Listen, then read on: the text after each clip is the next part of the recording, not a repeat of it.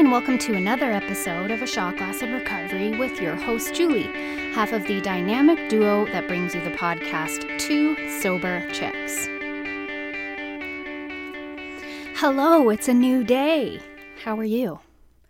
I'm good. I just finished a workout with my trainer. I do that over FaceTime. It's a beautiful day here in Toronto.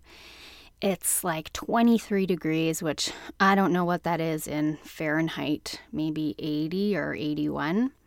It's the first day that I have opened my balcony door and felt warmth, like summer is coming warmth, not just a nice day.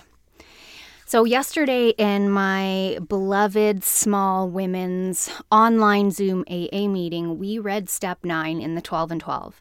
And this is why for this alcoholic, it is so important for me to be grounded in the program, because something came to me out of that reading as a result of reading step nine that I may have never occurred to me.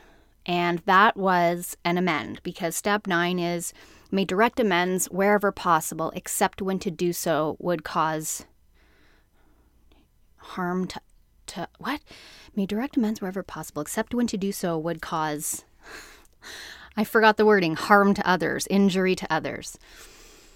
And today, at some point, I am, I'm having a conversation with my ex-husband for the first time in four or five years. And I love this man. I respect this man. I have a lot of history with this man. I I still grieve our divorce. Um, I'm not in love with him. I don't think it's healthy for me to have a relationship with him because of our history. And I I have grief over my divorce. I'm going to sneeze. That's why I keep pausing. Oh my God, I just saw the levels. I'm so sorry if that blew your eardrums. I really, I, tr- I sneezed into my robe. And that was me muffling my sneeze, by the way. Anyways, so what ha- came up for me yesterday is I never made an amends for breaking my vows. And at the time, it was because it would cause harm to him. And it wasn't the appropriate time. And to be honest, I never thought that I would make that amend because of that aspect. But I started to think yesterday, what if it comes up on his end that he feels bad or he apologizes for his part in the marriage? I can't sit by silent any longer and not admit my fault, which would be my hands weren't clean either and I owe you an amend. Or I apologize because I wasn't as good a wife as you thought I was, or however it would come out. And so I was thinking of it, but it never occurred to me to call my sponsor at all. And reading that step with these ladies, I all of a sudden realized, fuck, I have to call my sponsor and run this by her.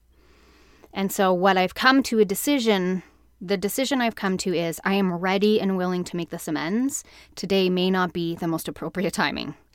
So what my sponsor said to me, which she always says, is what is your motive for making the amend? Which is not so much like relieving my guilt, quote unquote, but doing the right thing. I have never felt right about it, and it feels like a secret I'm keeping, and I don't want to keep secrets. I can keep someone else's secret. I can keep things in confidence for people when appropriate, like what a sponsee tells me or a friend tells me or someone confides in me. I can keep that a secret, but keeping a key secret from someone that I absolutely betrayed and deceived does not feel good to me. And so all we can do in our program is become willing and bring it to prayer, in prayer to God, and have God decide on the timing.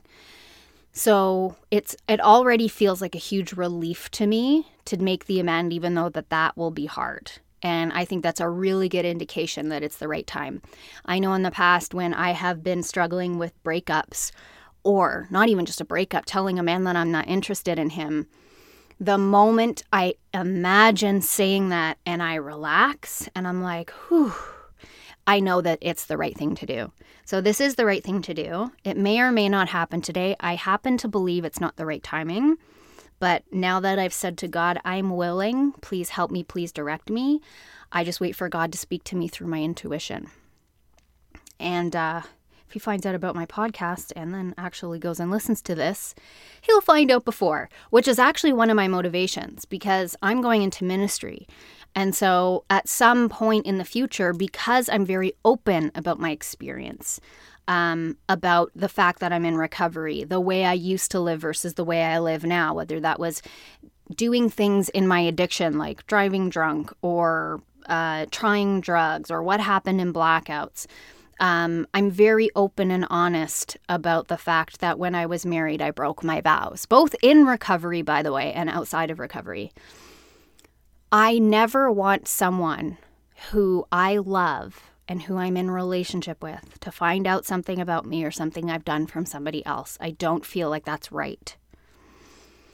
So we'll see what happens. I mean, it's all up in the air, and all I can do is let it go and trust and release, right? Anyways, let's see what the language of letting go says for today.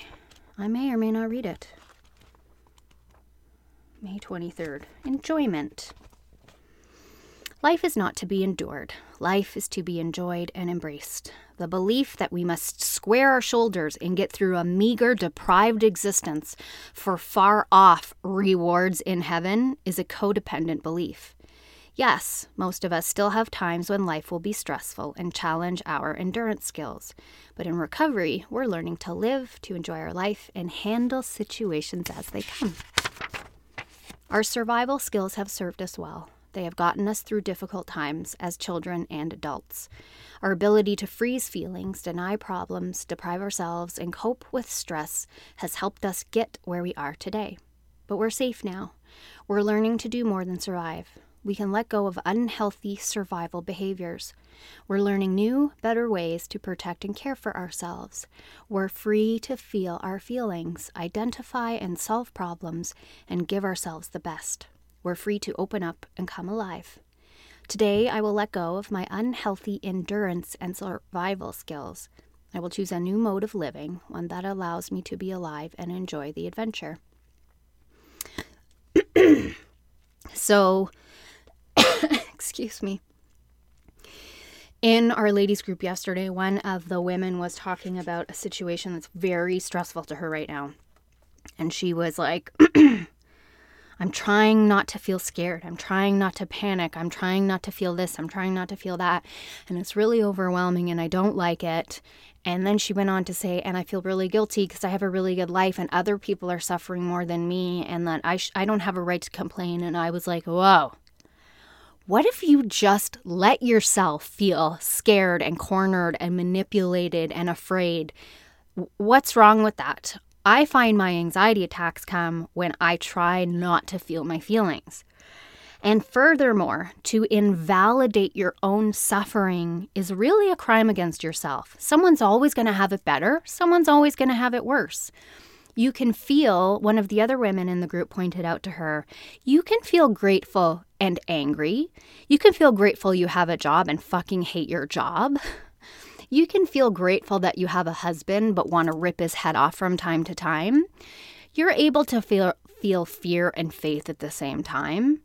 Uh, that's who we are as human beings. Wouldn't life be so much easier if it were black and white? I'm only scared or I'm only in faith. I'm only happy or I'm only sad. We're beautiful, emotive, spiritual creatures. We're, we flow. When we're in our, our best, we just flow with where our humanity wants to lead us. So there's no reason to fear our feelings anymore. And to know that as adults, we're okay. Often when we're feeling overwhelmed or not okay, we're in our child selves. And our we can feel both, as my therapist taught me. I can be both in my child self and in my adult self.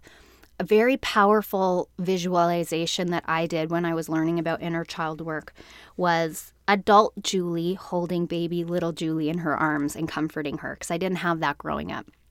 I didn't have the there, there, let me hug you, let me make it better um, experience in childhood. And so in my mind, and it took some time, like adult Julie and little Julie couldn't be in the same space. It was too painful for me. But now I'm at the point where I can, in my mind, imagine me grabbing her up, going into a rocking chair and looking at her and saying, I love you. It's okay. I'm going to protect you. I'm going to make decisions that are good for you. I know this hurts, but I'm doing this to protect you. Or I know that I let this happen and I'm so sorry. And it's been so healing for me. So I suggest as an exercise, if you're feeling completely overwhelmed and in your little kid self, and when you're in your little little kid self, that's where you just feel, when you're like react, you don't know why you've reacted so big. That's always old stuff. That's kid stuff. Because our adult selves, once we've healed, and the process of recovery often does that for us, can look at that and say, whoa, it's okay. Calm down. Let's... Let's move through this together. So I hope that that's a technique that may be able to help you. There was something else in here that I wanted to talk about. May two three. Happy May two three.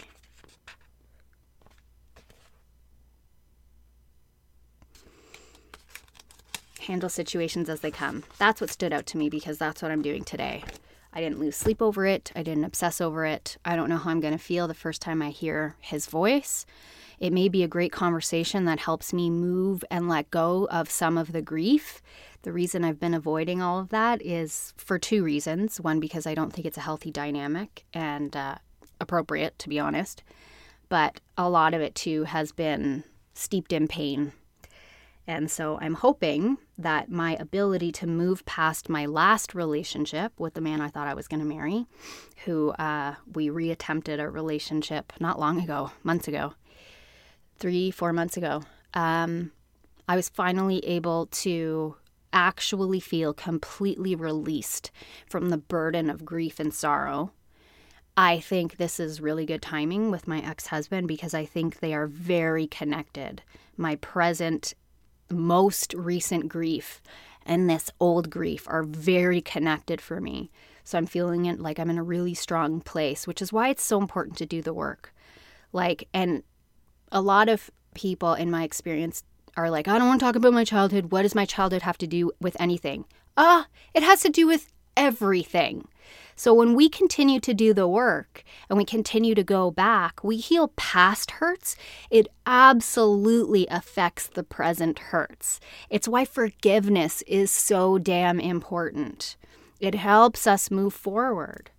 So that is a lot of messaging in one twelve-minute podcast.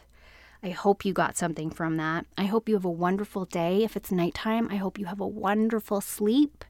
Thank you for listening and being with me. I absolutely love you, and I love that I get to do this with you. So you can reach me via email at two sober chicks at gmail dot com, the number two. On Instagram and Twitter, same, at two sober chicks, and I'll talk to you soon.